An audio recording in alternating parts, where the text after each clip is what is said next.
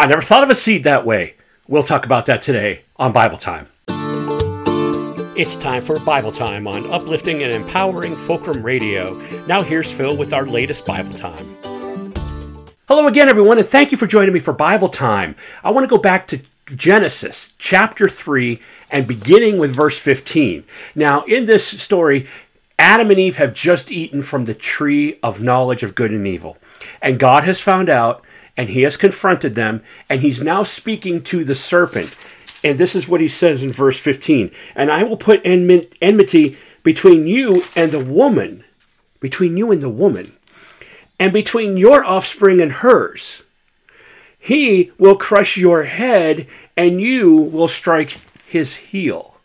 Then he goes on to speak to both the woman and to the man, telling them what will happen to them as a result of their sin.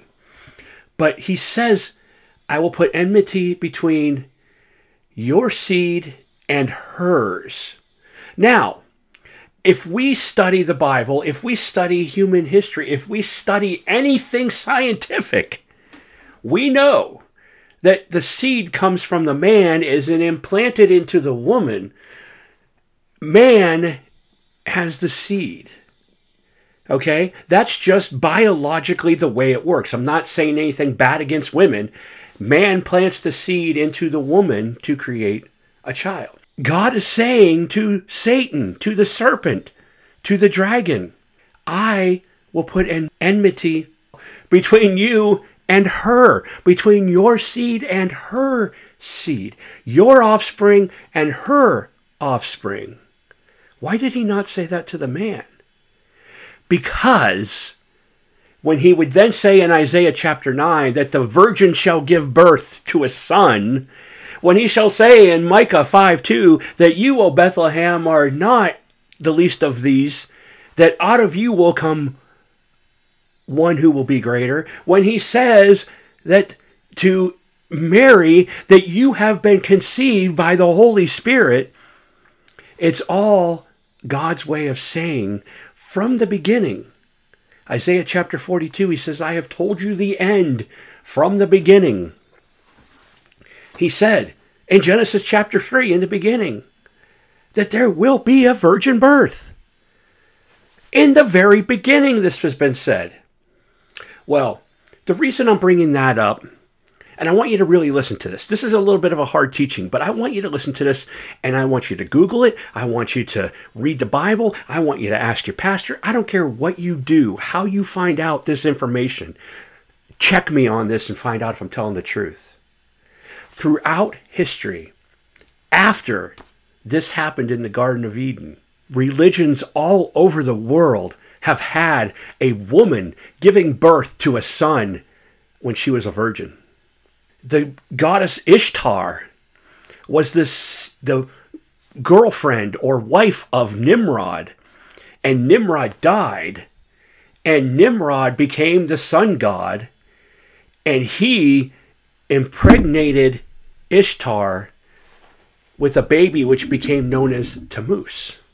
So Tammuz was not only the son of Ishtar, but also his wife, because it was Nimrod reincarnated. There are other stories. There's a Norse story of a virgin giving birth to a baby boy. There are all kinds in, Hin- in the Hindi religion. There is a goddess giving birth to a boy, a virgin. It's a stolen prophecy. Sure, Jesus came much later after all these other ones, and it almost looks like, hey, Christianity made up this story. They stole this story. No. Right there in the beginning, God told us in the beginning that I am going to have a virgin birth. And she, her offspring, will crush your head, and you will deceive them. To strike one's heel means to deceive. Hebrew idiom. Jacob came out of the womb holding on to his brother Esau. He was, and he later deceived him. God came up with it first. Satan, who knew he had been defeated in the garden, he thought he was defeating God's creation. He thought he had finally won by getting them to eat from the tree of knowledge. And God said, No, her offspring, her seed, is going to destroy you. And so he took that and he convinced men and women throughout time the way that he does, he deceives, he steals, he lies, he cheats. He convinced them to come up with a story of a virgin birth so that when God did come forth with this story afterwards, everybody who didn't want to believe would say, Oh, it's a stolen story. But I'm sorry, God came up with it first.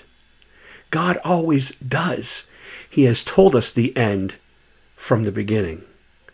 So, what's my point today? Be careful of everything that you hear that doesn't come from the Word of God, from the Scripture, from the Word of God, Jesus Christ, or from the Word of God, the faith of His people. Because the faith of His people is a gift given by God. It's not something we manufacture or develop ourselves, it is given to us. If it's not from God, question it. If it's not from God, it's not the truth. Well, Phil, is a 1978 Camaro not from God? Well, no, humans manufactured it, but God gave them the knowledge and the forethought and the understanding. Just be careful in everything, for a time is coming in this world when a great deception will befall all of us, and we can find the answers in the Word of God.